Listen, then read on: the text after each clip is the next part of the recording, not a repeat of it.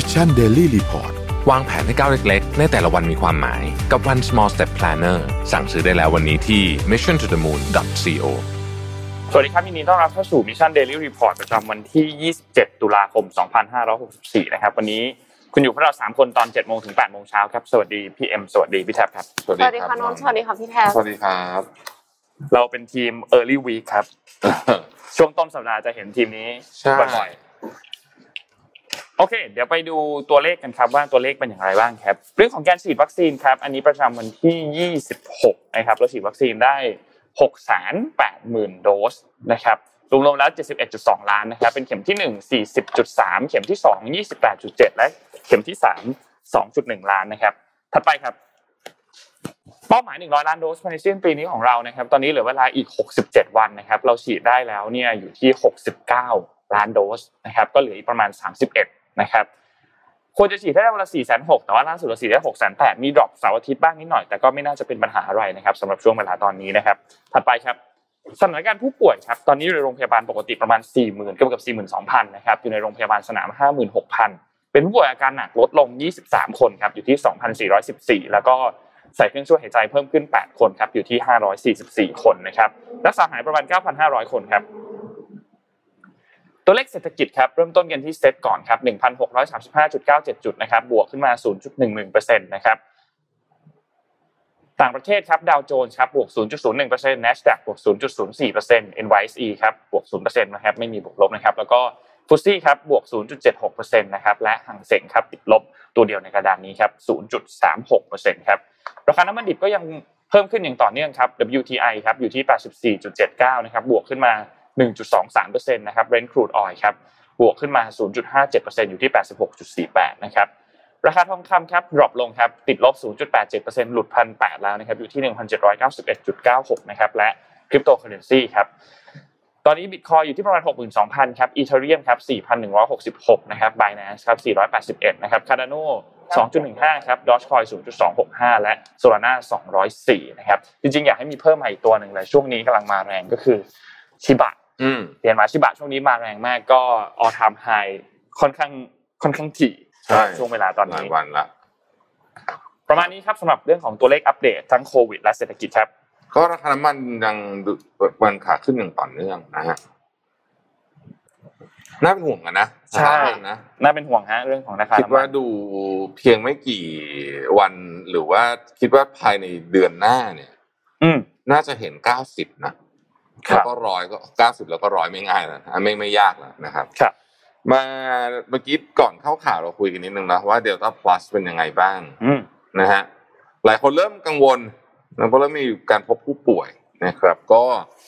จริงๆเนี่ยมันต้องย้อนหลังไปวันที่25ตุลานะครับเรามีการพบผู้ป่วยสายพันธุ์ Delta Plus หรือว่า AY.4.2 นะฮะเป็นชายอายุ49ปีทำงานอยู่ที่พระนครศรีอยุธยานะครับก็เจอก็ไปตรวจอะไรก็ว่ากันไปนะครับทีนี้คำถามคือสายพันธุ์ Delta Plus เนี่ยมันน่ากังวลไหมนะฮะคือ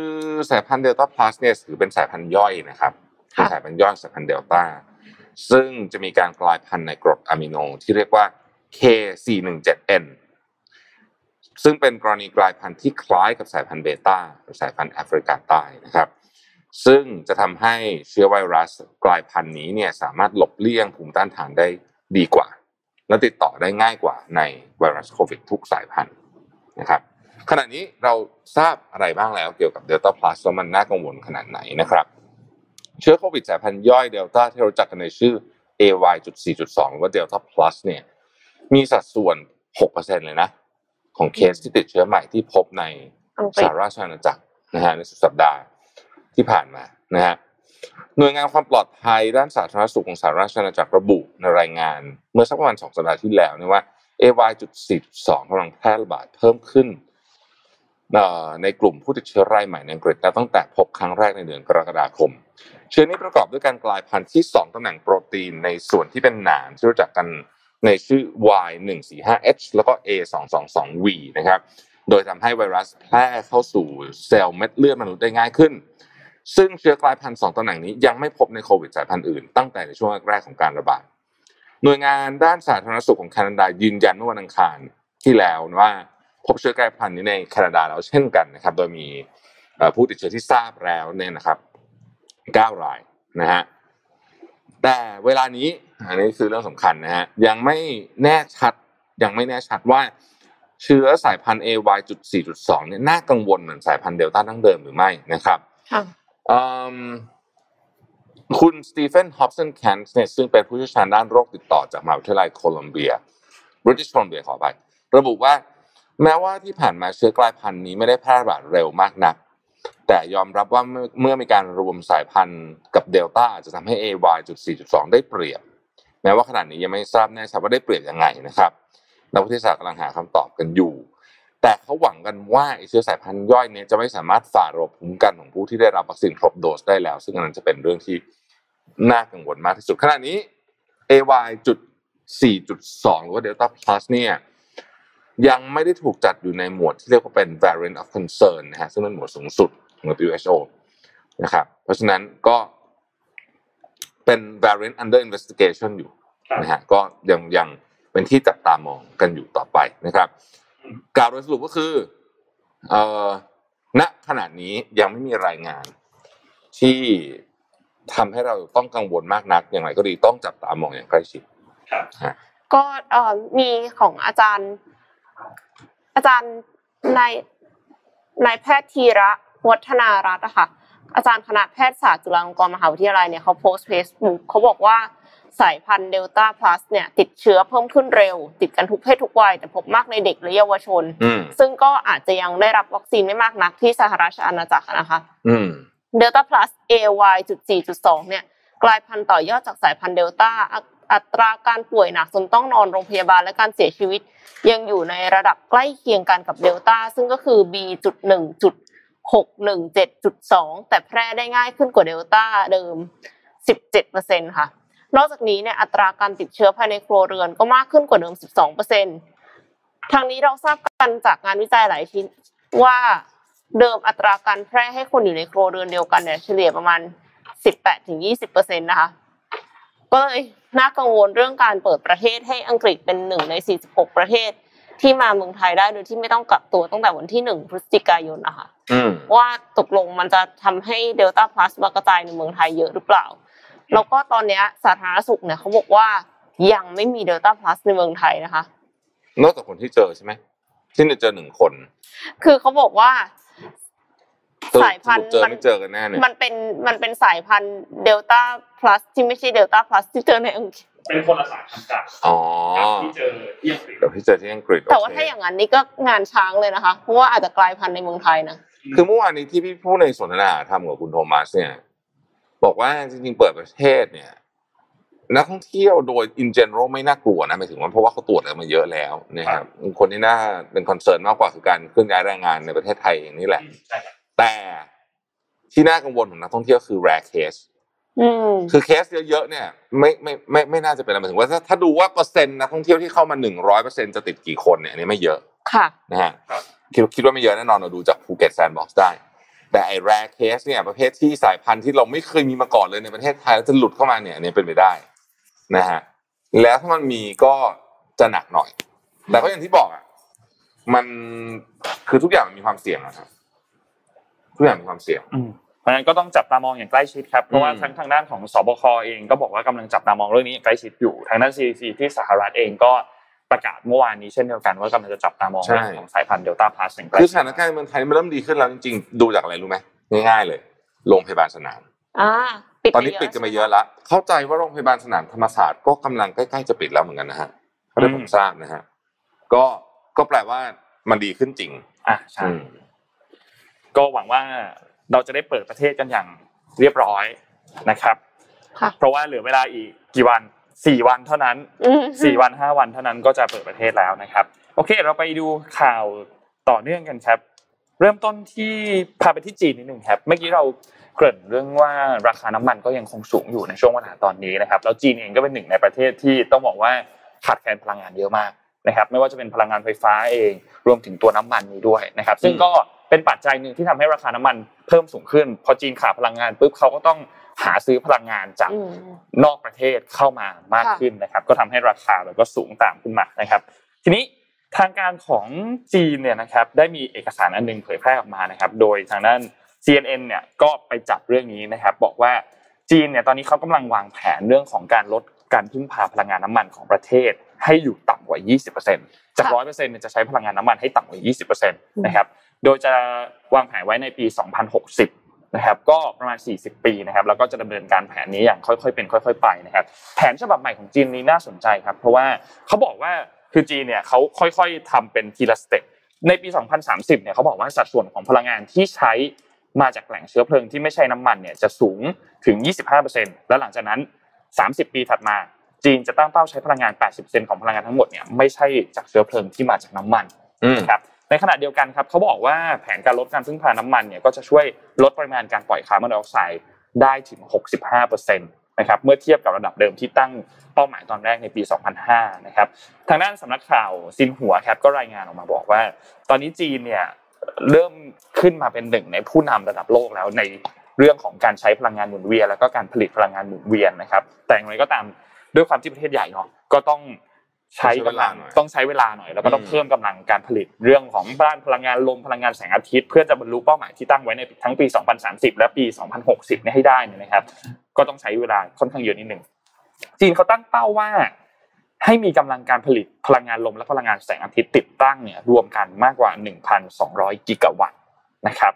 ทางด้านของ CNBC ครับก็รายงานเช่นเดียวกันบอกว่านอกจากภาครัฐประกาศแผนอันนี้แล้วเนี่ยทางภาคเอกชนเองเนี่ยก็เดินหน้าพัฒนาเกี่ยวกับเรื่องพวกชิปคอมพิวเตอร์ต่างๆอุปกรณ์อิเล็กทรอนิกส์ต่างๆด้วยเช่นเดียวกันนะครับแล้วก็เปิดตัวชิปกันใหญ่เลยที่จีนตอนนี้ไม่ว่าจะเป็น Baidu Alibaba Oppo นะครับก็ค่อนข้างน่าสนใจนะครับแต่อย่างไรก็ตามครับจีนเองเนี่ยก็หลังจากที่เรา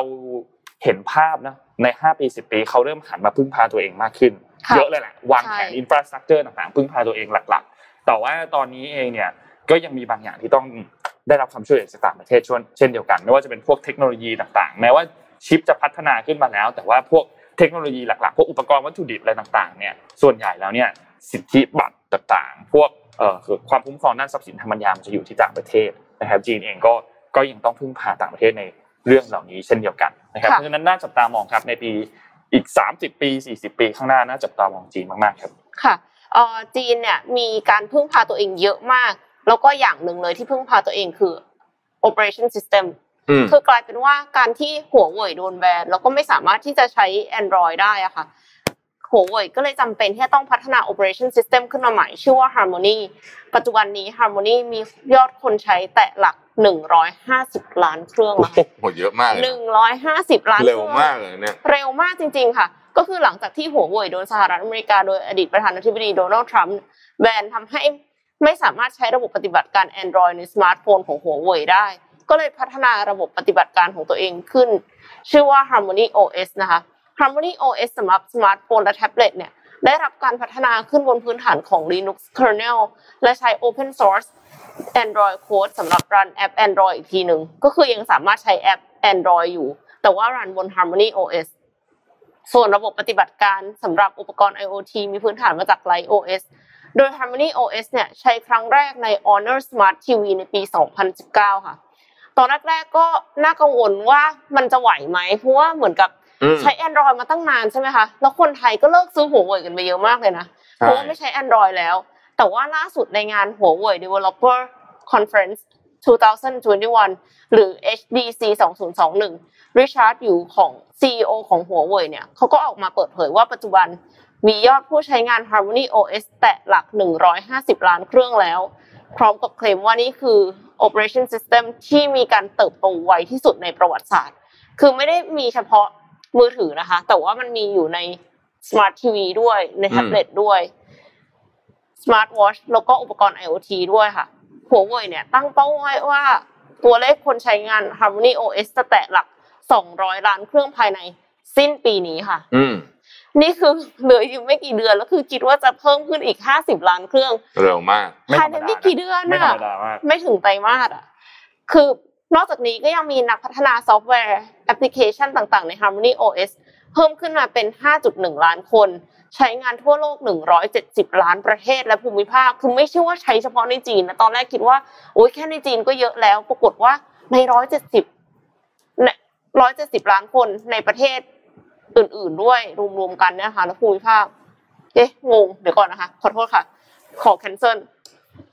170ล้านตะกี้นี้มีการดาวน์โหลดติดตั้งแอปกว่า 330,000 ล้านครั้ง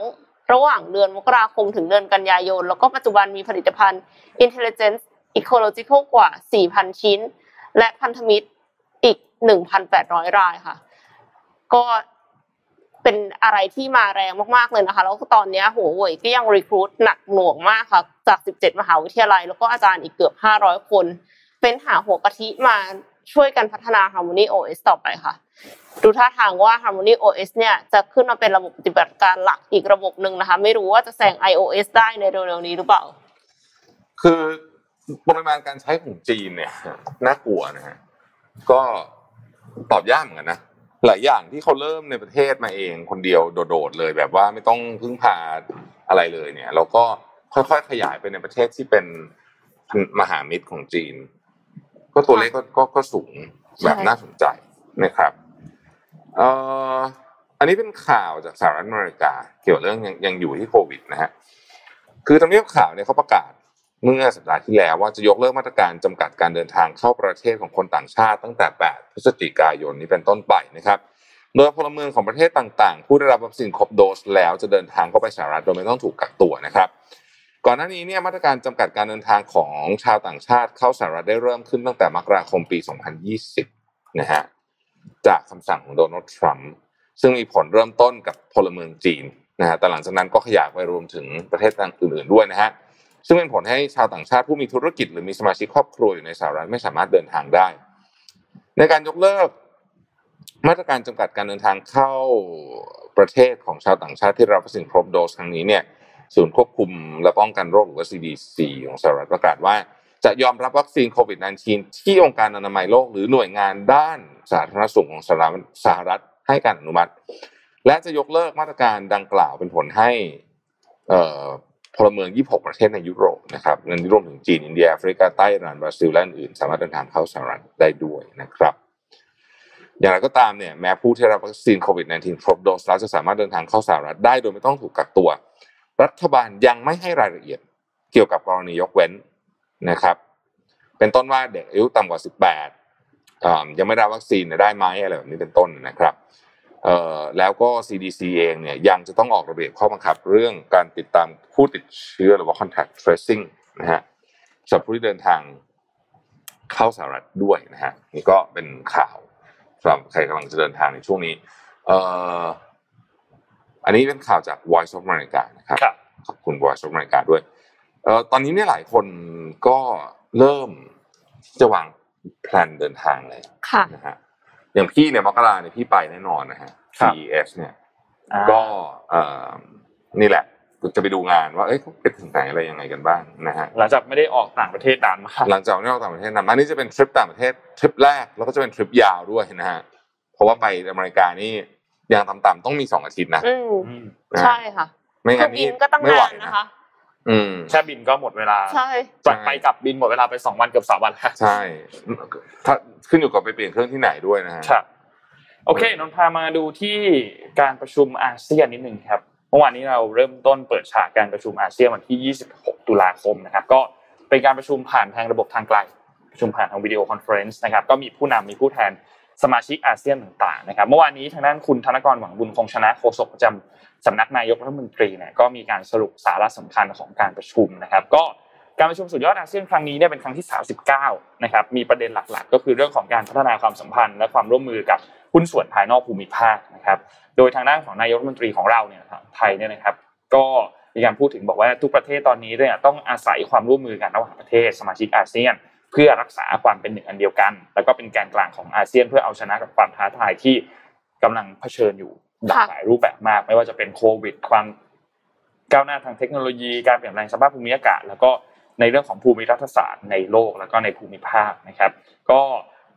นายกรัฐมนตรีได้เสนอแนวทาง3แนวทางหลักๆนะครับให้ดำเนินการควบคู่กันไปนะครับ1คืออาเซียนเนี่ยควรจะเพิ่มพูนความสัมพันธ์กับภาคีภายนอกให้มากขึ้นรักษาความเป็นเอกภาพมีบทบาทในการขับเคลื่อนริเริ่มต่างๆเพื่อขยายโอกาสและพลังของอาเซียนในการดำเนินความสัมพันธ์ภายนอกนะครับแล้วก็ควรใช้โอกาสเหล่านี้เนี่ยในการผลักดันวาระต่างๆให้เป็นประโยชน์2คืออาเซียนควรจะ ร่วมกันส่งเสียงชัดเจนและก็สอดคล้องกันเกี่ยวกับความเป็นแกนกลางของอาเซียนในเรื่องของสถาปัตยกรรมในภูมิภาคเพื่อเสริมสร้างความแข็งแกร่งของกลไกต่างๆที่อาเซียนเนี่ยมีบทบาทนำนะครับโดยใช้มุมมองอาเซียนต่ออินโดแปซิฟิกเป็นเครื่องมือในการสนับสนุนมหาอำนาจให้มีปฏิสัมพันธ์กันอย่างสร้างสรรค์นะครับและข้อ3ครับอาเซียนควรมีส่วนร่วมในการเสริมสร้างความไว้เนื้อเชื่อใจทางยุทธศาสตร์ระหว่างจีนและสหรัฐโดยอาจจะพิจารณาแนวทางใหม่ๆในการปฏิสัมพันธ์ระหว่าง2ประเทศเพื่อให้ทั้ง2ฝ่ายสามารถแสดงจุดร่วมในเรื่องที่เป็นผลประโยชน์ร่วมกันในภูมิภาคได้ไม่ว่าจะเป็นเรื่องของการเช่นการเปลี่ยนแปลงทางภูมิอากาศหรือว่าการพัฒนาทรัพยากรมนุษย์นะครับแล้วก็นอกจากนี้ก็มีการพูดถึงเกี่ยวกับที่เมียนมาด้วยนะครับนายกเองก็บอกว่าต้องการเห็นสันติภาพในเมียนมาเนี่ยเกิดขึ้นคือต้องบอกก่อนว่าการประชุมในรอบนี้เนี่ยนะครับเมียนมาเนี่ยถูกไม่ได้รับเชิญแล้วกันเมียนมาได้รับเชิญนะครับก็คือมินอองหลายเนี่ยนะครับไม่ได้เข้าร่วมการประชุมสุดยอดอาเซียนด้วยนะครับจริงๆแล้วต้องบอกว่า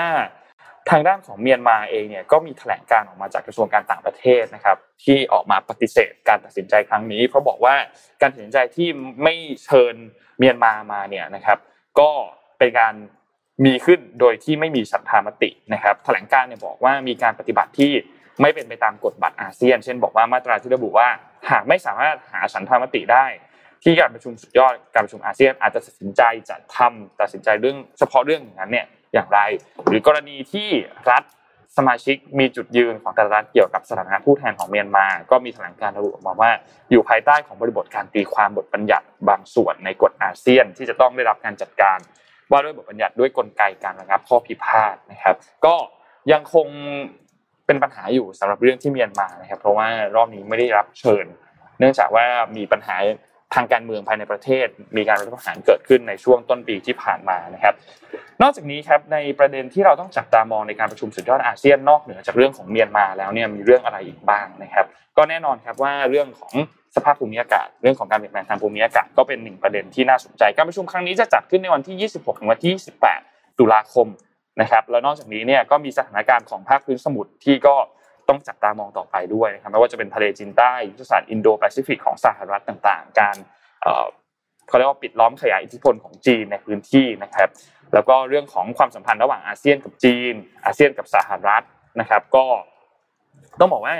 อย่างอาเซียนกับสหรัฐเนี่ยความสัมพันธ์ตกต่ำมาเรื่อยๆนะในช่วงหลังๆนะครับในเรื่องของ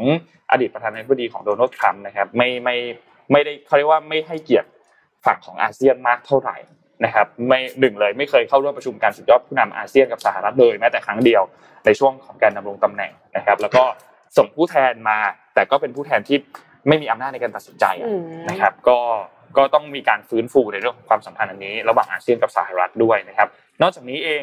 รัสเซียเองเนี่ยก็พยายามที่จะยกระดับความสัมพันธ์กับอาเซียนด้วยเช่นเดียวกันนะครับก็มีแผนปฏิบัติการมีเขาเรียกว่าเป็นแผนยุทธศาสตร์ร่วมกันด้วยนะครับแล้วก็สุดท้ายก็คือประเด็นสำคัญมากๆคือ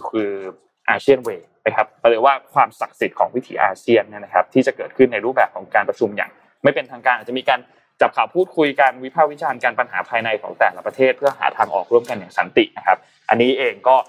สำคัญมากเช่นกันซึ่งอันนี้แหละก็คือประเด็นของที่เมียนมานะครับหรือว่าประเด็นของการขยายอิทธิพลทางมหาอำนาจในภูมิภาคต่างๆเพราะฉะนั้นการประชุมครั้งนี้แม้ว่าจะดูไกลตัวคนอย่างเราที่เป็นประชาชนทั่วไปแต่ก็ต้องจับตามองนะครับเพราะว่ามูฟเมนต์อะไรบางอย่างก็จะสำคัญมากเช่นเดียวกันนะครับสำหรับภาพรวมในภูมิภาคครับครับมีข่าวการเมืองที่น่าต้องคุยสักนิดหนึ่งนะฮะก็คือเรื่องของความขัดแย้งในพรรคพลังประชารัฐซึ่งดูเหมือนจะได้ข้อใช้คำอะไรดีครับตกผลึกครับหรือข้อยุติในระดับหนึ่งนะครับก็ข่าวรายงานมาว่านี่คือข่าวนะแต่ว่าเรื่องคงจะเกิดวันสองวันนี้แหละว่ามีการตกลงกันมีการตบเท้ากันเข้าพบนายกรัฐมนตรีของรัฐมนตรีในพลังประชารัฐหลายคนที่เป็นคีย์แมนนะฮะตั้งแต่วันที่ประชุมครม.แล้วเย็นวันนั้นน่ะซึ่งจริงๆคือเมื่อวานอย่างนี้ฮะเมื่อวานใช่ไหมเมื่อวานนี้ครับก็มีการไปเจอกันต่อที่มูลนิธิบ่ารอยต่อนะครับซึ่งมูลนิธิบ่ารอยต่อเนี่ยไม่แน่ใจว่ากิจกรรมของมูลนิธินี้ได้ทำบ้างหรือเปล่านะฮะแต่ว่าที่แน่ๆเนี่ยเป็นพื้นที่ในการมันเป็นพื้นที่กลางนะพูดคุยกันเป็นพื้นที่กลางนะฮะในการคือจะคุยเรื่องอะไรต้องมาที่นี่ครับนะฮะเมื่อวานนี้ก็ไปเลยทั้ง3 ป.แล้วก็บรรดารัฐมนตรีคนสำคัญคีย์แมนของพรรคพลังประชารัฐไปกันหมดเลยนะฮะ พร้อมหน้าพร้อมตาหลักใหญ่ใจความเนี่ยก็คือการที่จะถอนรากถอนโคนสายของคุณธรรมนัสเลยคิดว่าเป็นอย่างนั้นนะฮะตั้งแต่ตำแหน่งเลขาธิการพรรคตำแหน่งเหรัญญิกของคุณนฤมลตำแหน่งนายทะเบียนพรรคนะฮะซึ่งวิธีการเนี่ยที่คาดว่าจะเกิดขึ้นในวันนี้หรือวันพรุ่งนี้หรือวันแถวๆนี้เนี่ยก็คือจะให้กรรมการบริหารครึ่งหนึ่งลาออกทันทีที่กรรมการบริหารครึ่งหนึ่งลาออกที่เหลือต้องก็หมดสภาพไปด้วยนะฮะไปด้วยนะครับแล้วก็เลือกตั้งใหม่นะฮะอันนี้ก็จะเป็นกลยุทธ์ที่จะทำนะแล้วก็ใครจะขึ้นมาเป็นเลขาธิการพรรคเนี่ยก็มีหลายคนมีตัวเต็งหลายคนนะฮะคุณสุชาติก็เป็นคนหนึ่งนะครับมีหลายคนมีใครกว่าคือกรรมการพรรคกรรมการบริหารพรรคเนี่ยเค้ามีทั้งหมด26คนแล้วก็ตามสายข่าวที่บอกมาเนี่ยคือลาออกแล้วเนี่ย11คนเพราะฉะนั้นก็ขาดอีกแค่3คนเท่านั้นก็จะเกินกึ่งนึงนะครับซึ่งถ้าหากว่าเกินไปแล้วเนี่ยก็คือเลขาธิการอย่างคุณธรรมนัสแล้วก็เหรัญญิกพรรคอย่างคุณนฤมลก็หมดสภาพเช่นเดียวกันสภาพนะครับเพราะฉะนั้นก็รอติดตามครับจับตาดูเลขาคนใหม่ครับแล้วก็เชื่อว่านายกรัฐมนตรีเองตามข่าวลือนะฮะนี่ขอเน้นด้วยเป็นข่าวลือที่ออกมาก็คือว่าจะใช้โอกาสนี้เนี่ยในการปรับครม.ครั้งใหญ่เลยนะฮะก็มันมีหลายตำแหน่งอยู่นะฮะอันที่หนึ่งเนี่ยคือรองนายกฝ่ายกฎหมายนะครับมีข่าวว่าอาจารย์วิษณุเนี่ยจริงๆแกอาจจะขอลาออกเองแหละแล้วก็อาจจะมีคุณพีรพันธ์สารีรัชวิภาเข้ามาแทนนะฮะใช่เป็นตำแหน่งรองนายกฝ่ายกฎหมายโมเดลนี้คุ้นๆนะครับจำตอน4กุมารได้ไหมครับ4กุมารที่มี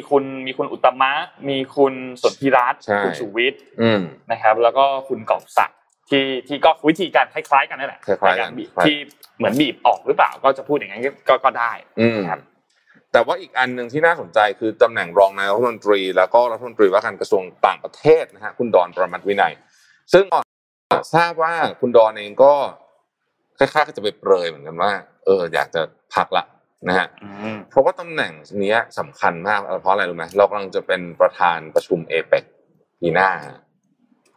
พฤศจิกาปีหน้าครับแล้วนายกเขาบอกไม่ยุบสภาไม่ลาออกไม่อะไรทั้งนั้นใช่ไหมเพราะฉะนั้นเนี่ยก็แปลว่ารัฐมนตรีต่างประเทศที่จะประสานงาน1ปีต่อจากนี้เนี่ยนะฮะในเรื่องของหัวข้อการประชุมข้อตกลงแถลงการเนี่ยจะทำนานหนักมากเนี่ยก็เป็นหนึ่งตำแหน่งแล้วก็พวกรมชคมนาคมอะไรพวกนั้นที่แล้วก็ตำแหน่งเดิมของคุณธรรมนัสเองอันนั้นแน่นอนอยู่แล้วนะฮะแต่ว่ามันจะลามมาถึงโควต้าอื่นของนายกรัฐมนตรีหรือไม่เนี่ยต้องติดตามนะครับเห็นรูปนี้มาแล้วนึกได้เลยก็คือที่ศาลรัฐธรรมนูญมีการตัดสินคดีของคุณไพบูลย์ในสถานะของสสใช่มั้ยครับก็สรุปแล้วก็คือคุณไพบูลย์เป็นสสต่อได้ไม่มีปัญหาอะไรนะครับก็มันทำให้เกิดคำพูดนึงขึ้นมาที่หลายๆคนพูดถึงกันเยอะก็คือโมเดลของคุณไพบูลย์โมเดลคุณไพบูลย์คืออะไรคือคุณไพบูลย์มีพรรคใช่มั้ยครับแล้วก็ยุติการบริหารพรรคตัวเองก็คือยุบพรรคไปแล้วก็ย้ายไปอยู่พรรคอื่นใช่มั้ยครับก็อาจจะทำให้พรรคเล็กพรรคน้อยอาจจะสามารถทำตามโมเดลนี้ได้เหมือนกันนะครับแล้วก็ย้ายไปอยู่พลังประชารัฐแล้วก็ย้ายไปอยู่พรรคอื่นเหมือนกันสามารถทำตามโมเดลนี้ได้เพราะว่าไม่ได้สิ้นสุดสภาพการเป็นสสนะครับก็น่าสนใจครับสำหรับประเด็นอันนี้ครับค่ะไปต่อที่ข่าวดังข่าวนึงของโลกเลยนะคะเพราะว่าเจ้าหญิงมาโกะค่ะล่าสุดแต่งงานแล้วใช่ๆๆเจ้าหญิงมาโกะแห่งราชวงศ์อิมพีเรียลของญี่ปุ่นเนี่ยแต่งงานกับนายเคโคมุโระซึ่งเป็นสามัญชนเรียบร้อยแล้วค่ะหลังจากที่รู้จักกันตั้งแต่เรียนมหาวิทยาลัยคริสเตียนในกรุงโตเกียวแล้วก็คบกันมาตั้งแต่ปี2012นะคะนายโคมุโระเนี่ยขอแต่งงานมาตั้งแต่ปี2013แล้วก็มั่นกันในปี2017แต่ว่าก็คือระหว่างทางเนี่ยแน่นอนว่าไม่ได้โรยด้วยกลีบกุหลาบ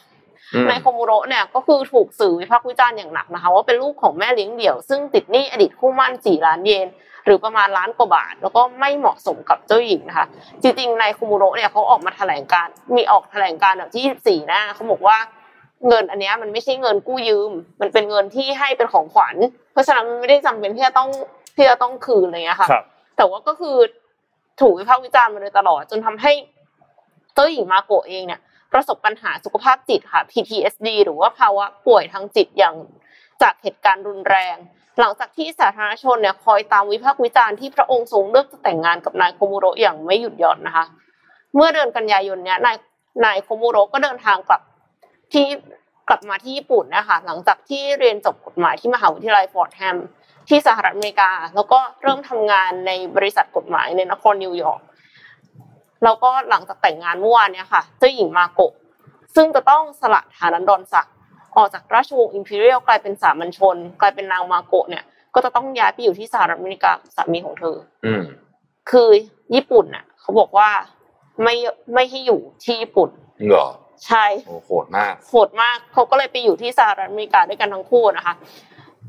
คือเจ้าหญิงเนี่ยยังไม่ได้เปิดเผยว่าได้งานที่ไหน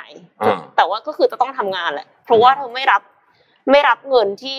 ออกจากราชวงศ์ด้วยปกติแล้วเวลาออกจากราชวงศ์เนี่ยทุกคนก็คือจะได้เงินเหมือนกับว่าได้เงินไปตั้งตัวละมั้งแต่ว่าก็คือเจ้าหญิงเนี่ยไม่รับประเด็นมันอยู่ตรงที่ว่าราชวงศ์ญี่ปุ่นน่ะเหลือสมาชิกน้อยมากค่ะผู้ชายที่สามารถที่จะสืบต่อราชบัลลังก์ได้เนี่ยมีแค่3คนคือเขาไม่อ่านชื่อแต่ว่าคือมีอายุ85อายุ55แล้วก็อายุ15คนที่อายุ15ก็คือเป็นพระอนุชาของเจ้าหญิงมาโกะก็คือเป็นน้องชายของเจ้าหญิงมาโกะใช่ค่ะก็ไม่รู้เหมือนกันว่าในอนาคตเนี่ยจะมีการเปลี่ยนแปลงกฎไหมเพราะว่าก็คือคนในราชวงศ์เนี่ยตอนเนี้ยสมาชิกราชวงศ์มี17คนแล้วก็คือมี17พระองค์ราชาศัพท์นี่มันยากจริงๆ12พระองค์เนี่ยเป็นผู้หญิงแล้วก็5พระองค์เป็นผู้ชายจริงๆเรื่องเนี้ยค่ะเรื่องการที่จะให้เพศหญิงเนี่ยสามารถที่จะขึ้นครองราชบัลลังก์ได้ขึ้นครองราชบัลลังก์ได้เนี่ยคือมีการพยายามจะทำมาหลายยุคหลายสมัยแล้วค่ะแต่ว่ารู้สึกว่านายกรัฐมนตรีคนปัจจุบันก็ไม่ได้เห็นด้วยในเรื่องนั้นมันก็เลยไม่เกิดขึ้นสักทีนี่ก็แสดงให้เห็นว่าจริงๆแล้วเนี่ยญี่ปุ่นเองเนี่ยยังเป็นสังคมที่ผู้ชายเป็นใหญ่มากเลยนะมากๆค่ะมากๆเลยมากจริงๆนะฮะยังมีหลายประเทศที่เป็นแบบนี้นะจริงๆเรื่องนี้เป็นเรื่องที่ควรได้รับการรณรงค์อย่างต่อเนื่องมากที่สุดมากกว่าเรื่องอื่นนะใช่ค่ะของพี่อยากให้ยกมีอีกเคสนึงของอาจจะไม่เกี่ยวเรื่องนี้ว่าไอ้สังคมผู้ชายเป็นใหญ่เนี่ยมันอันตรายขนาดไหนเนี่ยนะฮะมันมีเคสหนึ่งถ้าใครเคยไม่รู้ท่านผู้ชมทุกท่านเคยดูซีรีส์เรื่องนี้หรือเปล่าเป็นซีรีส์อยู่ใน Netflix ชื่อ House of Secret ดูแล้วเราสั้นๆแบบไม่ต้องไม่สปอยด้วยคือ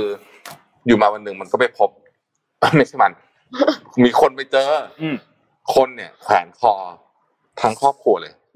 11จริงๆอ่ะ10คนแขวนคอแล้วมีคนนึงตายอยู่ข้างนอกแต่ว่าพอสืบเรื่องมันสนใจตอนหน้าสืบเรื่องพอสืบเรื่องปุ๊บเนี่ยจริงๆแล้วมันไปเจอรากเหง้าของเรื่องนี้ซึ่งเกี่ยวข้องกับเรื่องสังคมผู้ชายเป็นใหญ่ด้วยเป็นเรื่องที่แต่เรื่องนี้สยองนะใครที่ไม่ใช่สายสยองขวัญอย่าดูค่ะใช่คือสยองแบบในเชิงของมันน่ากลัวใช่คำนี้แล้วกันมันไม่ได้แบบตุ้งแช่หนังผีเพราะเป็นหนังสารคดีแต่ภาพไม่ได้น่ากลัวขนาดภาพไม่ได้น่ากลัวภาพไม่ได้น่ากลัวแต่ว่าพอเรานึกตามเราจะรู้สึกว่ามันน่ากลัวมากใช่เป็นอันนั้นประเภทนี้นะฮะ House of Secret ดีเป็นคดีดังเลยที่เนี่ยเป็นเรื่องจริงที่เกิดขึ้นแล้วมันสะท้อนเรื่องนี้เลยนะฮะนนท์อ่ะดันแบบไปหาตัวฟุตเทจจริงเจอแล้วพอดูแล้วโอ้โหอันนั้นน่ากลัวใช่ไหมคือภาพมันแบบมันน่ากลัวมากคือมันอิมแพกมากเลยอะภาพตรงนั้นอะแต่ว่าก็ดูได้ครับสำหรับถ้าไม่ได้กลัวมากนะก็ดูได้เพราะว่ามันเป็นแบบเชิงให้ความรู้เชิงสืบสวนมากนี่แหละดีครับคือผมคิดว่าพอฟังแล้วเนี่ยเราจะค่อยๆคิดตามว่าเอ๊ะต้นเหตุมันมาจากอะไรวะอะไรที่ทำให้เรื่องแบบนี้เกิดขึ้นได้แล้วจริงๆนี่แหละสังคมผู้ชายเป็นใหญ่เนี่ยซึ่งก็เป็นอีกปัญหาใหญ่นึงนะฮะอีกปัญหาใหญ่นึงก็ลองไปดูกันได้นะครับก่อนจะเข้า7 โมงครึ่งอยากเล่าเรื่องนี้เรื่องนึงเพราะว่าเป็นเรื่องใหญ่เหมือนกันสำหรับประเทศไทยแล้วก็เกี่ยวข้องกับมหาอำนาจซะด้วยเนี่ยก็คือเรื่องถุงมือยางฮะไม่รู้ว่าเรากับถุงมือยางเนี่ยมันเป็นวิบากกรรมอะไรกันหรือเปล่านะฮะรายงานนี้ก็มาจาก CNN เลยนะฮะคือประเด็นอย่างนี้ว่าคือเขาไปเจอถุงมือยางที่ใช้แล้วอะนะครับเรียกว่าบางทีเปื้อนเลือดเลยแหละนะฮะเราก็มีถังย้อมสีนะครับซึ่งเป็นถุงมือยางที่เรียกว่าถุงมือยางใช้แล้วเนี่ยที่จะถูกส่งมายังสหรัฐอเมริกานะฮะเพราะว่าดีมานด์เนี่ยกำลังสูงนะครับผู้เชี่ยวชาญด้านอุปกรณ์การแพทย์อย่างดักลาสเติร์นกล่าวไว้ว่าถุงมือแพทย์เนี่ยกลายเป็นอุปกรณ์การแพทย์ที่อันตรายที่สุดนะฮะเพราะว่ามีการพบเจอถุงมือแพทย์มือ2เนี่ยมากมายเลยในช่วงนี้นะฮะถึงแม้ว่าถุงมือการแพทย์ปลอมจะเป็นความเสี่ยงในการทำงานอย่างสูงบุคลากรทางการแพทย์ก็บอกว่ามันตรวจเข้มงวดไม่ได้อะเพราะว่า มันเล็ดลอดเข้ามาได้ง่ายเราก็นึกภาพเนาะบางทีมันก็ยากเหมือนที่จะตรวจมันแบบตลอดเวลาเพราะมันยากนะฮะผู้ประกอบการสหรัฐที่นำเข้าถุงมือแพทย์เนี่ยจะไปแจ้งเวลาวิธีการนะจะไปแจ้งหน่วยงานที่เกี่ยวกับดูแล FDA แล้วก็ Custom นะครับแล้วก็ส่งเข้าไปก็คือเป็นเหมือนการนำเข้าสินค้าปกตินะฮะทีนี้ไอ้เคสล่าสุดเนี่ยจริงๆแล้วเนี่ยเป็นบริษัทของคนจีนนะแต่ว่ามาเบสที่เมืองไทยแล้วก็ส่งไปแต่เวลาเขาลงข่าวครับเขาไม่ลงละเอียดแบบนี้เขาลงว่ามาจากไทยเขาลงมาจากไทยนี่แหละนะครับแล้วก็โอ้เสียชื่อนะฮะคือมหากาพย์ของเรื่องนี้เนี่ยนะครับมันมีนักธุรกิจไมอามี่คนหนึ่งทำการสั่งซื้อถุงมือจากบริษัทสัญชาติไทยนะนะชื่อว่าพัดดี้เดอะรูมเนี่ยเป็นมูลค่า$2 ล้านแต่กลับพบว่าถุงมือการแพทย์ที่ส่งมาทั้งหมดเป็นถุงมือมือสองนะครับซึ่งก็นั่นแน่นอนใช้ไม่ได้นะครับแล้วCNNระบุว่าไอ้บริษัทนี้เนี่ยนะฮะมีถุงมือการแพทย์กว่า200 ล้านชิ้นถูกนำเข้ามาที่สหรัฐนะฮะแล้วก็มีผู้เสียหายอีกหลายคนนะครับแล้วเขาก็สงสัยคนเขาไปสัมภาษณ์เจ้าของบริษัทที่อเมริกาบอกว่าทำไมบริษัทพวกนี้ถึงยังไม่ถูกขึ้นบัญชีดำนะครับ CNN ก็สอบถามไปยัง FDA ของอเมริกานะฮะ FDA เปิดเผยข้อมูลว่าการนำเข้าถุงมือการแพทย์ปัจจุบันเนี่ยบริษัทสามารถนำเข้าถุงมือการแพทย์โดยมีข้อบังคับเข้มงวดน้อยนะแต่ถุงมือการแพทย์เหล่านี้จะต้องปลอดภัยและเป็นไปตามมาตรฐานของ FDA แล้วก็ยอมรับว่าในความเป็นจริงการทำ physical inspection ก็คือเปิดกล่องมาสุ่มเนี่ยเกิดขึ้นน้อยมากนะฮะเกิดขึ้นน้อยมากนะครับแต่ว่า FDA เนี่ยก็เพิ่งจะมาประกาศเนี่ยบอกประกาศเตือนอะว่าไอ้บริษัทเนี้ยของเมืองไทยเนี่ย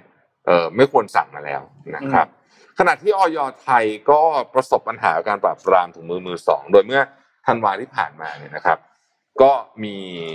การเข้าจับกุมนะครับผู้เกี่ยวข้องในบริษัทนี้แต่ทำอะไรไม่ได้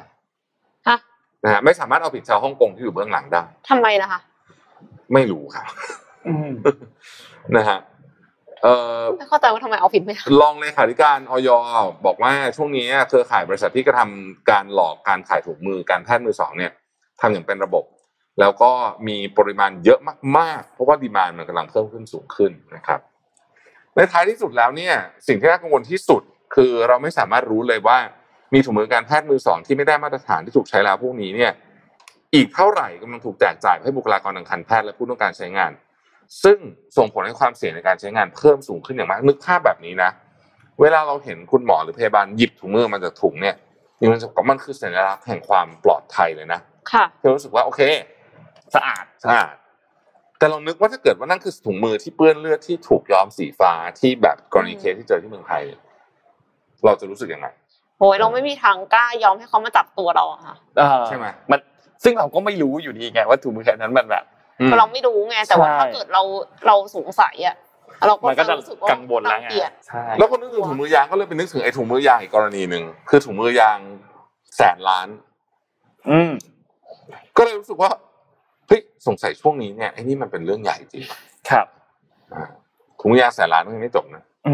จริงๆเมื่อวานนี้คุณจุรินทร์เองก็ให้สัมภาษณ์นะครับเกี่ยวกับประเด็นอันนี้เพราะว่านายกรัฐมนตรีเองก็แต่งตั้งให้คุณจุรินทร์เนี่ยเป็นประธานคณะกรรมการการตรวจสอบข้อเท็จจริงในเรื่องนี้ในเรื่องถุงมือยางเนี่ยแล้วก็วันนี้วันที่27เนี่ยนะครับตอน 12:30 ที่ทำเนียบรัฐบาลเนี่ยก็จะมีการประชุมนัดแรกด้วยนะครับก็จะมีคณะกรรมการมีปลัดหลายกระทรวงมีหน่วยงานที่เกี่ยวข้องมีอธิบดีกรมส่งเสริมการค้าระหว่างประเทศเป็นเลขานุการแล้วก็นอกจากนี้เนี่ยก็มีคณะกรรมการที่เชิญคนเข้าไปให้ข้อมูลเนี่ยเยอะมากมายนะครับแล้วก็การประสานข้อมูลกับตำรวจเนี่ยคุณจุรินทร์ก็บอกว่าในคณะกรรมการเนี่ยมีตำรวจอยู่แล้วด้วยนะครับก็น่าจะหารือกันพรุ่งนี้ก่อนแล้วก็ยังไม่ได้ประชุมกันยังไม่อยากบอกพูดอะไรไปก่อนว่าจะเกิดอะไรขึ้นก็ขอให้รอประชุมก่อนแล้วก็ถ้า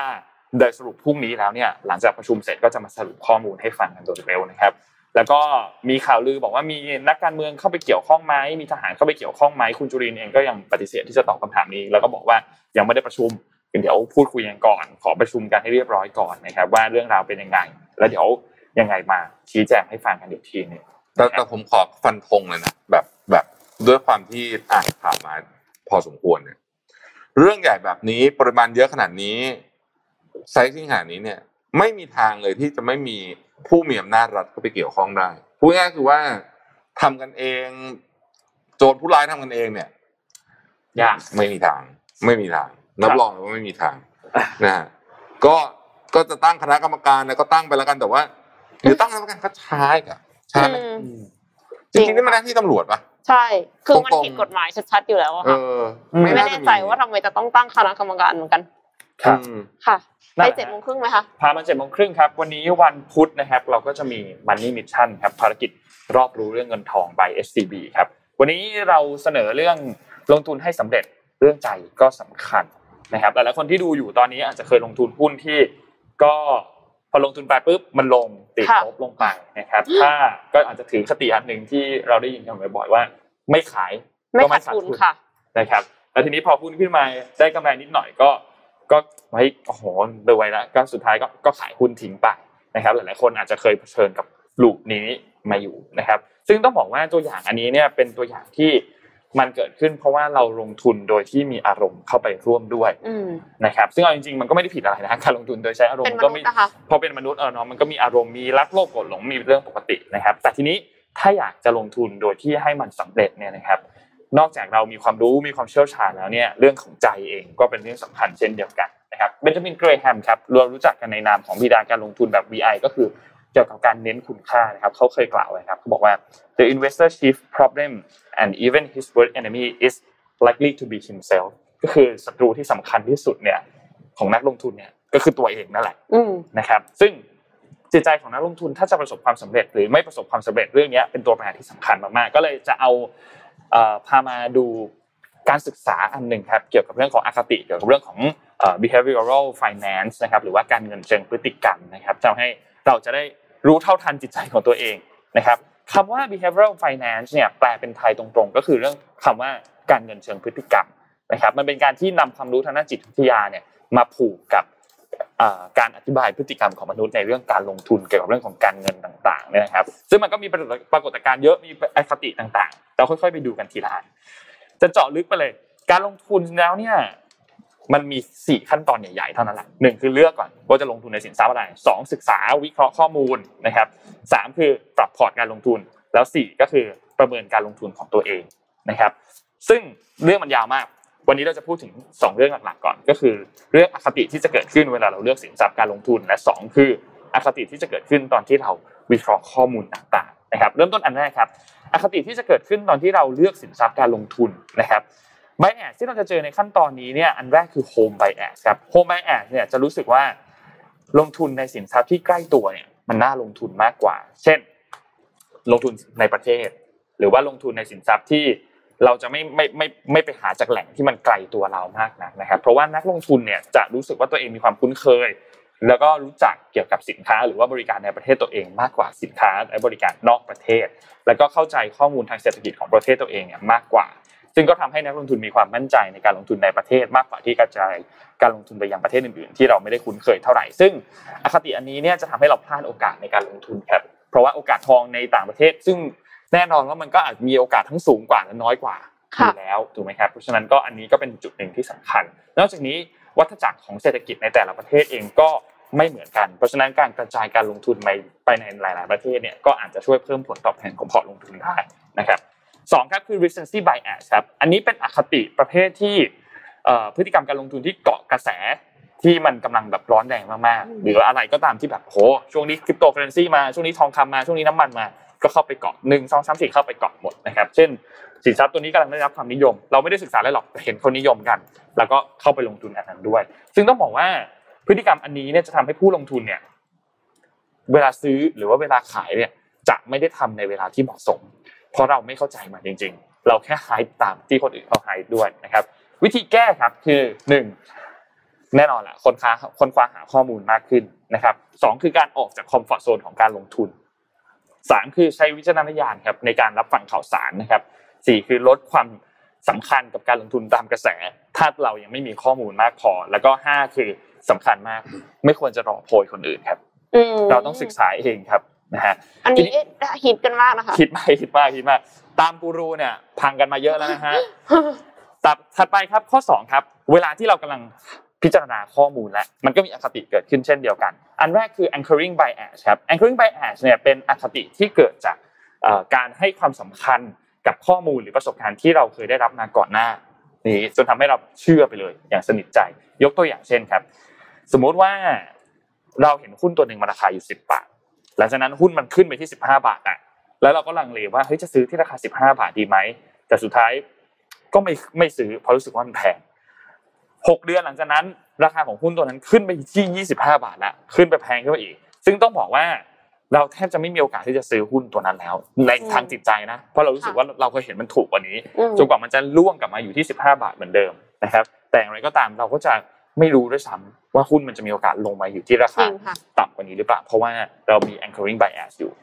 2ครับคือ confirmation bias ครับเป็นอคติที่เราเชื่อหรือว่าเราสนับสนุนข้อมูลที่ตรงใจเราเท่านั้นอะไรไม่ตรงใจเราเอาออกหมดนะครับซึ่งก็จะปิดกั้นข้อมูลอีกด้านนึงที่เราไม่สนใจนะครับพูดง่ายๆคือเป็นคนที่ชอบฟังแต่ข่าวดีอ่ะข่าวร้ายไม่ฟังเลยประมาณนี้นะครับข้อที่3ครับคือ over confidence bias ครับหรือว่าความมั่นใจที่เกินเหตุนะครับอคติประเภทนี้เนี่ยจะทำให้เกิดความประมาทครับแล้วก็การประเมินความเสี่ยงต่างๆอาจจะทำให้เราประเมินความเสี่ยงในการลงทุนที่มันน้อยเกินไปนะครับแล้วก็มีการตั้งความหวังต่ออัตราผลตอบแทนที่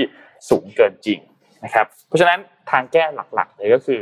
เราต้องหาข้อมูลทุกแง่มุมอย่าเชื่อด้านใดด้านหนึ่งมากเกินไปนะครับแล้วก็นอกจากนี้พิจารณาบนฐานของความเป็นจริงข้อเท็จจริงเท่านั้นความคิดเห็นก็ปล่อยให้มันเป็นความคิดเห็นไปนะครับและก็ที่สำคัญคือประเมินถึงความเป็นไปได้ในอนาคตนะครับก็อาจจะนำข้อมูลเชิงสถิติต่างๆมาประกอบการตัดสินใจนะครับอันนี้ก็เป็น2เรื่องหลักๆเพราะว่ามันยาวมากเล่าให้จบวันนี้น่าจะเลย 8:00 นไปเยอะมากนะครับก็ครึ่งนึงครับเดี๋ยวสัปดาห์หน้าเนี่ยเราจะมาพูดถึงอีกครึ่งนึงนะครับแต่ว่าแค่นี้ก็เห็นแล้วล่ะว่าเรื่องจิตใจเนี่ยกับการลงทุนเนี่ยสำคัญพอๆกับเรื่องของความรู้แล้วก็พื้นฐานต่างๆเลยช่วงไหนเราลงทุนด้วยอารมณ์เยอะใช่สำคัญกว่าด้วยสำคัญกว่าคือพอแพนิคปั๊บก็ขายก็ซื้อก็อะไรแบบใช่ๆเราลงทุนไม่ได้คิดแล้วค่ะเราไม่ได้เป็น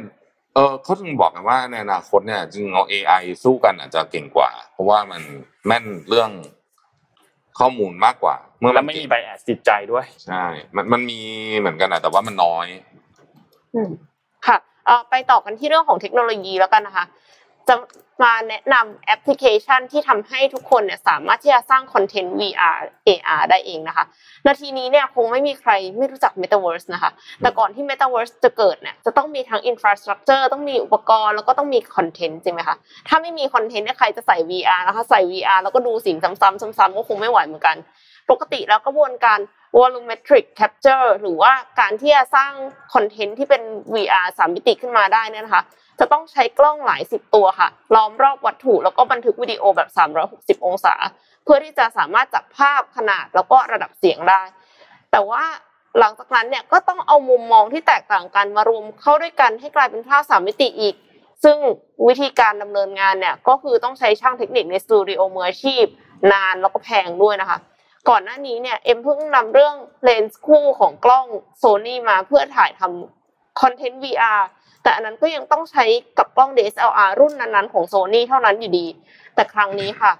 คุณสามารถที่จะหยิบสมาร์ทโฟนในมือนะคะถ้าสมมุติว่าเป็น iOS เท่านั้นผมก็พยายามลองแล้วก็ Android ไม่สำเร็จฝีมือของสต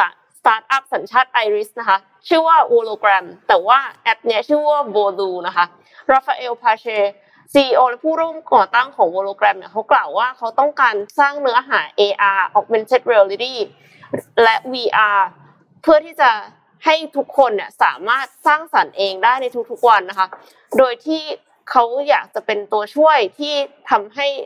ใช้สิ่งที่มีอยู่ในมืออยู่แล้วอะค่ะสามารถสร้างได้เองโดยที่ไม่จำเป็นจะต้องเป็นมืออาชีพก็เลยพัฒนาแอปพลิเคชันชื่อว่า Volu ขึ้นมาแอปพลิเคชันนี้เนี่ยเปิดตัวเมื่อประมาณ7 เดือนที่แล้วนะคะเป็นแอปพลิเคชันแรกที่สามารถเปลี่ยนวิดีโอธรรมดาให้เป็นภาพเสมือนจริง3มิติได้คือไม่ได้จำเป็นที่จะต้องเวลาถ่ายก็ไม่ได้ต้องถ่ายแบบเดินไปรอบๆคนคนนั้นนะคือถ่ายเหมือนวิดีโอปกติเลยค่ะแต่ว่าเขาใช้ AI ในการประเมินเองว่าด้านอื่นมันจะเป็นยังไงความหนาจะเป็นยังไงอะไรอย่างเงี้ยค่ะแล้วตลาดเนี้ยคือเป็นตลาดที่โตมากนะคะเฉพาะในสหรัฐอเมริกาประเทศเดียวเนี่ย CNN Business เขาบอกว่ามีผู้ใช้งาน VR เกือบ60 ล้านคนแล้วก็มากกว่า90 ล้านคนจะใช้ AR อย่างน้อยเดือนละครั้งซึ่งเพิ่มขึ้น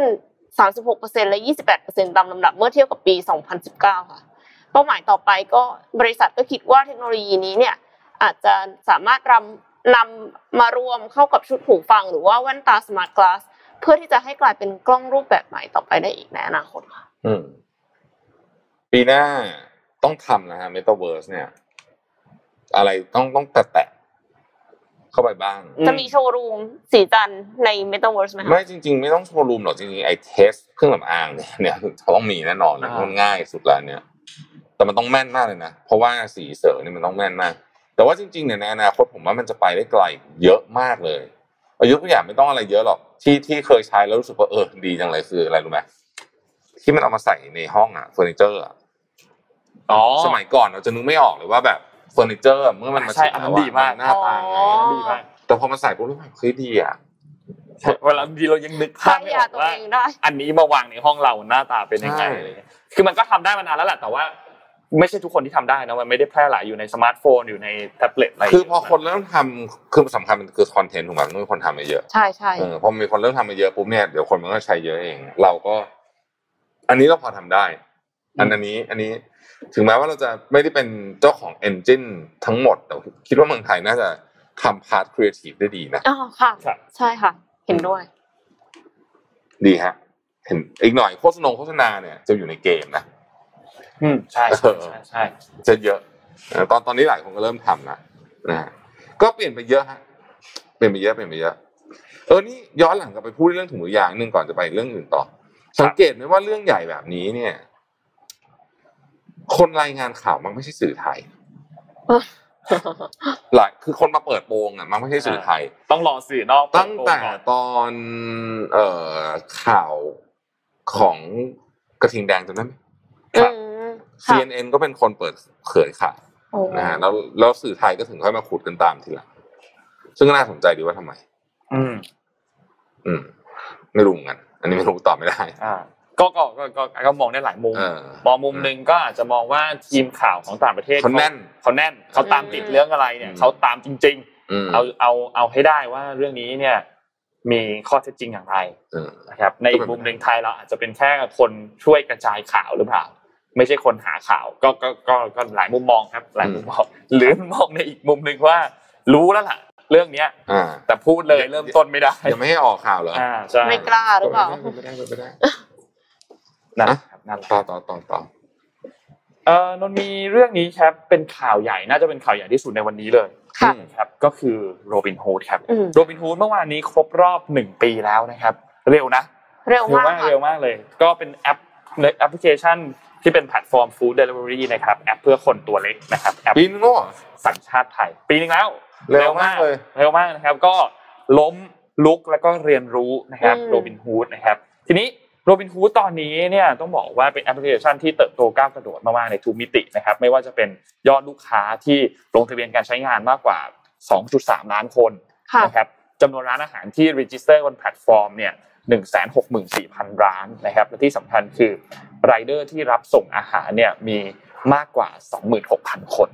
นะครับก็พัฒนาขึ้นมาเรื่อยๆนะครับทีนี้เมื่อวานนี้ก็มีการแถลงข่าวครับแล้วก็บอกว่าเจตนารมณ์ในการช่วยเหลือผู้ประกอบการไทยเนี่ยจะขยายเพิ่มแล้วไปในธุรกิจที่เป็น non food แล้วนะครับ1ครับคือจะบริการจองที่พักตั๋วเครื่องบินกิจกรรมการท่องเที่ยวรถเช่าประกันภัยต่างๆคือง่ายๆคือเป็นแบบออนไลน์ travel agent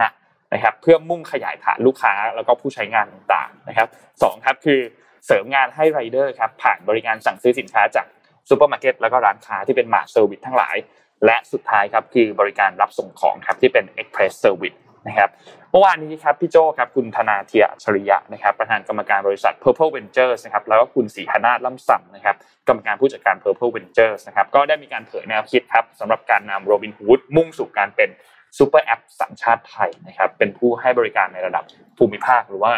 Regional Player ภายในปี2565คือปีหน้านะครับซึ่งต้องบอกว่าเราพาไปดูหน่อยดีกว่าว่าช่วงโมเมนต์แรกๆความทรงจำแรกๆในการล้มตั้งไข่คลานเดินวิ่งการสร้างตัวตนของโรบินฮูดเนี่ยเป็นยังไงบ้างเล่าให้ฟังกันครับพี่โจนี่แถลงข่าวมาจากนิวยอร์กนะฮะใช่ๆเมื่อเช้าเห็นยังเห็นลงว่าวิ่งอยู่เส้นรอบยังวิ่งอยู่เลยนะครับก็โรบินฮูดครับถ้าเปรียบเทียบเนี่ยโรบินฮูดเหมือนเป็นเด็กน้อยคนหนึ่งครับเติบโตเริ่มมาจากวันที่ ถือกำเนิดเนี่ยก็ต้องบอกว่าต้องคลานก่อนคลานเสร็จปุ๊บถึงจะลุกยืนขึ้นได้แล้วก็ค่อยเดินค่อยเริ่มวิ่งได้นะครับวันที่เริ่มเปิดตัวแอปพลิเคชัน Robinhood ครั้งแรกเนี่ยคือวันที่26ตุลาคมปีที่แล้วปี2563นะครับคุณธนาก็บอกว่าก็เล่ามาว่าเบื้องหลังก่อนที่จะมาเป็น Robinhood ในวันนี้เนี่ยมันช่วงโมเมนต์ที่เกิดไอเดียเนี่ยนะครับแอป Robinhood เนี่ยเกิดขึ้นจากวิสัยทัศน์ของคุณอาทิตย์ครับคุณอาทิตย์เนี่ยเป็นประธานเจ้าหน้าที่บริหารแล้วก็เป็นประธานคณะกรรมการบริหาร SCB นะครับต้องการที่จะช่วยเหลือผู้ประกอบการธุรกิจที่ได้รับผลกระทบจากโควิด -19 นะครับพอเกิดความคิดนี้ขึ้นมาปุ๊บทางด้าน CEO ก็สั่งอาหารทางแอป Food Delivery นะครับในวันที่16เมษายนซึ่งเป็นช่วงที่มีการล็อกดาวน์ครั้งแรกนะครับซึ่งอันนี้แหละเป็นโมเมนต์ที่ทำให้เกิด Robinhood ละนะครับหลังจากนั้นครับ Hail Mary และไข่ดาวโมเมนต์ครับก็คือในช่วงที่ Robinhood มีผู้ใช้งานประมาณ 5,000 ออเดอร์ต่อวันนะครับแล้วหลังจากนั้นในเดือนมิถุนายนก็เพิ่มมาเป็น 2-30,000 ออเดอร์ต่อวันนะครับและจุดเปลี่ยนหลักๆเนี่ยคือวันที่ 10-11 กรกฎาคมครับที่เกิดการล็อกดาวน์ครั้งใหญ่ Robinhood จำได้ไหมครับว่าส่งฟรีที่มีการส่งฟรียอดออเดอร์จาก 2-3 หมื่นต่อวันพุ่งมาเป็น 200,000 ต่อวันนะครับก็ทำให้เกิดบทเรียนเยอะมากนะครับสำหรับ Robinhood นะครับพี่โจ้บอกว่าในช่วง1ปีที่ผ่านมาเนี่ย Robinhood เนี่ยเกิดขึ้นด้วยเจตนารมณ์ที่ดีนะครับก็มีเหตุการณ์ที่ไม่ดีเกิดขึ้นก็จะมีคนมาปกป้อง Robinhood เสมอนะครับที่ผ่านมาเนี่ยก็มีหลายอย่างนะครับที่ Robinhood ก็เรียนรู้แล้วก็เชื่อมั่นว่าสิ่งที่ไม่น่าจะเป็นไปได้เค้าก็ทำวิ่งกันไปวิ่งกันมาจนมันเกิดขึ้นได้นะครับลูกค้าของ Robinhood เนี่ยไม่ได้อยากได้บริการมาตรฐานทั่วไปอีกแล้วนะครับการที่เราจะทำอะไรก็ตามต้องเป็น Olympic Standard นะครับ Olympic Standard คือต้อง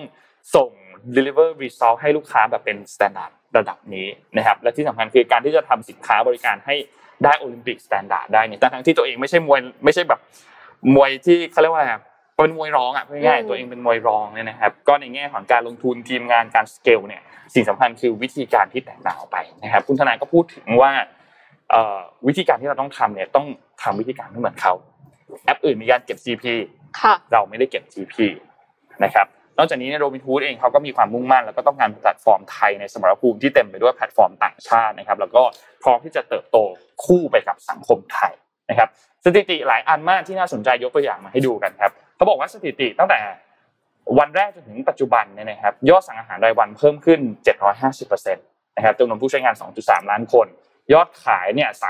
3,283 ล้านบาทนะครับไรเดอร์เนี่ยประมาณ 26,000 คันนะครับร้านค้า 1.6 แสนล้านนะครับแล้วก็ระยะเวลาในการให้บริการเนี่ย 10,057 ชั่วโมงนะครับถ้าเทียบระยะทางนะจากที่ส่งอาหารมาทั้งหมดแล้วเนี่ยสามารถเดินทางจากโลกไปดวงจันทร์ได้172ครั้งเยอะมากๆเยอะมากอันนี้เป็นมิชชั่นทูเดอะมูนนะเนี่ยก็มีสถิติการขนส่งของที่หนักที่สุดนะครับคือมังคุดนะครับ10กิโลกรัมนะครับแล้วก็จำนวนออเดอร์ที่สั่งจากลูกค้าเพียงคนเดียวที่เยอะครั้งที่สุดเนี่ยคือ 2,440 ครั้งนะครับทีนี้ก้าวต่อไปของ Robinhood อันนี้น่าสนใจครับ Robinhood แน่นอนเขาก็มุ่งหมายหลักๆเลยคือต้องการที่จะช่วยเหลือผู้ประกอบการไทยนะครับในหลายๆมิติกันมากขึ้นนอกจาก Food Delivery ก็อย่างที่เล่าให้ฟังเลยมี3อันไม่ว่าจะเป็นที่พักตั๋วเครื่องบินต่างๆการซื้อของจากซูเปอร์มาร์เก็ตจากหม่าแล้วก็การทำสินค้าที่เขาเรียกว่ารับส่งของ Express Service เนี่ยนะครับแล้วก็วางหมากในการปูทางเป็นซุปเปอร์แอปสัญชาติไทยนะครับในปี65เนี่ยคุณศรีหนาถนะครับเล่าให้ฟังบอกว่าธุรกิจ Food Delivery เนี่ยที่เป็นจุดเริ่มต้นของ Robinhood เนี่ยก็จะขยายให้เข้าไปในต่างจังหวัดมากขึ้นโดยจะนำร่องใน3จังหวัดยอดนิยมก่อนก็คือเชียงใหม่ภูเก็ตแล้วก็ชลบุรีนะครับก็จะขยายไปตามพื้นที่นี้ก่อนนะครับแล้วนอกจากนี้ก็จะเพิ่มฟีเจอร์ต่างๆที่ตรงกับความต้องการของลูกค้ามากขึ้นไม่ว่าจะเป็นสนับสนุนร้านค้าแล้วก็ประสานความร่วมมือกันของบริษัทในกลุ่ม SCBX เช่น AutoX CardX DataX SCB TechX เป็นต้นนะครับแล้วก็ในส่วนของการหาลูกค้าหรือว่า Customer Acquisition เนี่ยนะครับก็พร้อมที่จะเอา data มาต่อยอดด้านสินเชื่อบริการทางการเงินต่างๆการทำโฆษณาทำโปรโมชั่นเพื่อให้เกิดประโยชน์สูงสุดกับร้านค้าแล้วก็ตัวลูกค้าเองด้วยนะครับและนอกจากนี้เองเขาก็จะปูทางสู่การเป็นซุปเปอร์แอปอย่างที่บอกนี่แหละแล้วก็รับบทบาทการเป็นผู้ให้บริการในระดับภูมิภาคนะครับก็โดยสรุปแล้วเนี่ยในช่วง1ปีที่ผ่านมาเนี่ยนะครับ Robinhood เนี่ยเป็น1ก้าวสำคัญมากๆสำหรับเขานะครับแล้วก็ความต้องใจของคนตัวใหญ่ที่ต้องการที่จะสร้างระบบนิเวศเพื่อเอื้อประโยชน์ให้กับคนตัวเล็กได้มีพื้นที่ในการทำธุรกิจบนโลกออนไลน์ได้อย่างเสรีนะครับก้าวต่อไปของ Robinhood ก็แน่นอนว่าเขาคงไม่หยุดเพียงแค่นี้หรอกอันนี้เป็นเพียงแผน อันหนึ่งของเขาเท่านั้นนะครับในอนาคตเขาก็จะมีแผนเพิ่มเติมอะไรขึ้นมาอีกเดินหน้าช่วยเหลือผู้ประกอบการไทยพัฒนาแพลตฟอร์มตามไลฟ์สไตล์ของ New Generation นะครับเพื่อสร้างประสบการณ์ใหม่ให้หลายมิติมากขึ้นและที่สำคัญอย่าลืมวันนี้ครับคือเป็นผู้ให้บริการในระดับภูมิภาคภายในปีหน้า2565นะครับก็ฝาก Robinhood กันไว้ด้วยนะครับวันนี้ใครดูรายการอยู่แล้วหิวก็สั่ง Robinhood นะครับสั่ง Robinhood ขอบคุณ Robinhood มากครับ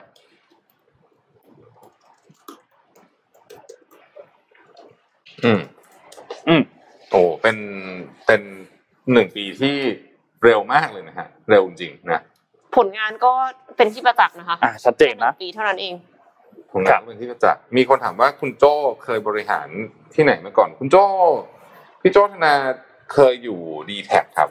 เป็นเรียกว่าเป็นมือการตลาดลำดับต้นๆของ Dtax ถ้าใครจำแคมเปญนึงของ Dtax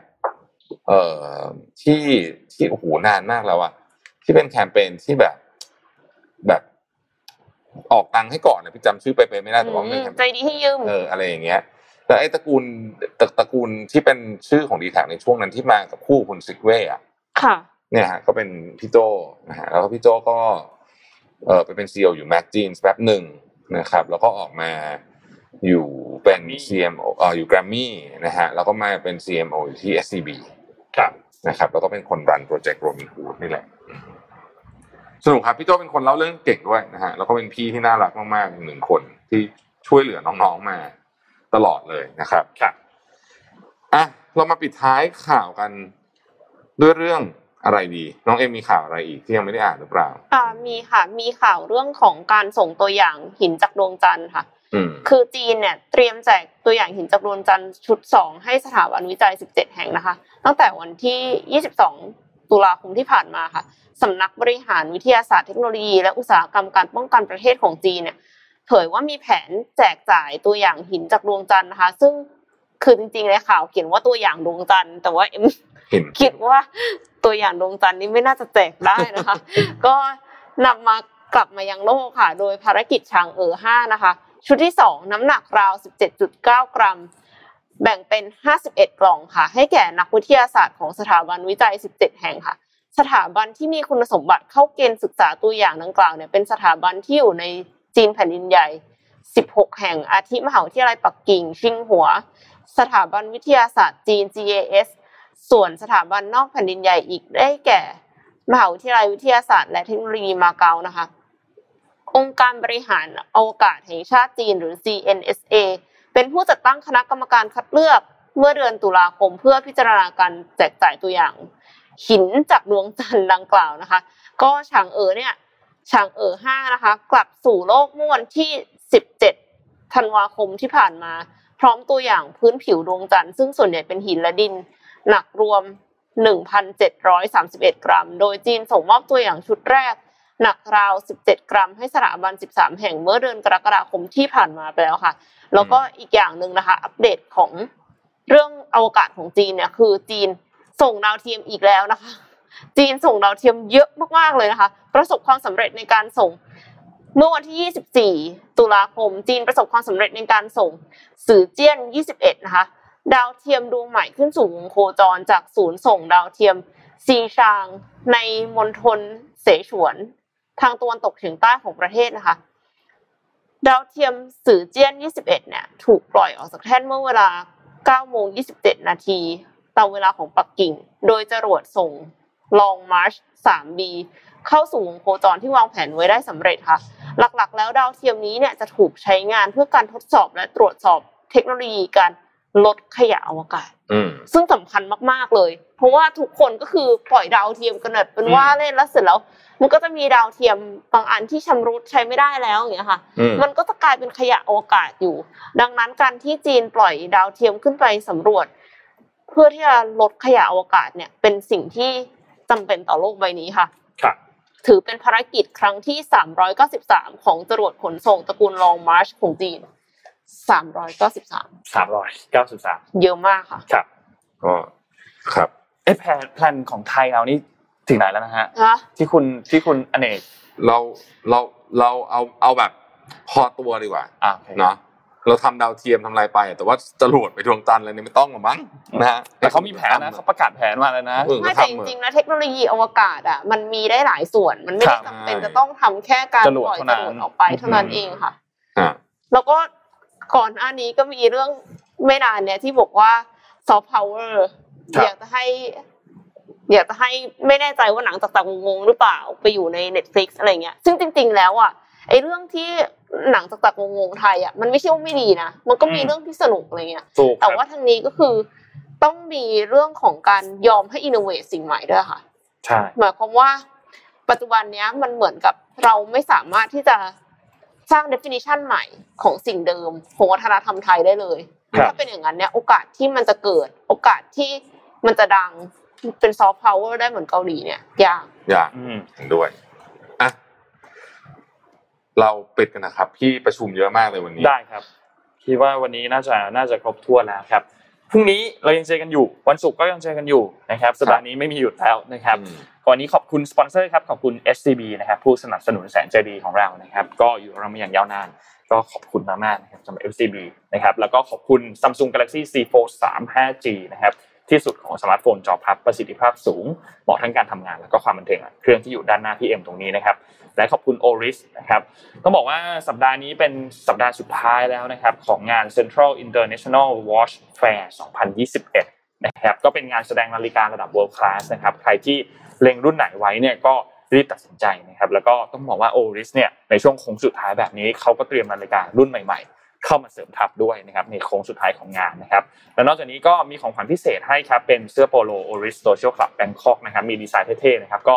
มอบแทนครับขอบคุณให้กับทุกท่านที่ซื้อนาฬิกา Oris นะครับใครที่สนใจอยากเข้าไปรับชมนะครับก็ไปกันได้ครับที่ Oris Pop Up Store ชั้น3นะครับ The Event Hall เซ็นทรัลชิดลมนะครับหรือว่าอยากสอบถามข้อมูลเพิ่มเติมก็แอดไลน์ได้นะครับ @oristth นะครับเข้าไปสอบถามรายละเอียดได้ครับและสุดท้ายขอบคุณท่านผู้ชมทุกๆท่านนะครับที่รับฟังรับชมนะครับผ่านทางช่องทางต่างๆนะครับไม่ว่าจะเป็น YouTube Facebook หรือว่า Clubhouse ก็ตามนะครับก็พบกันใหม่อีกครั้งนึงในวันพรุ่งนี้วันพฤหัสครับวันนี้เรา3คนลาไปก่อนครับสวัสดีครับสวัสดีค่ะสวัสดีครับ Mission Daily Report วางแผนให้ก้าวเล็กๆในแต่ละวันมีความหมายกับ One Small Step Planner สั่งซื้อได้แล้ววันนี้ที่ missiontothemoon.co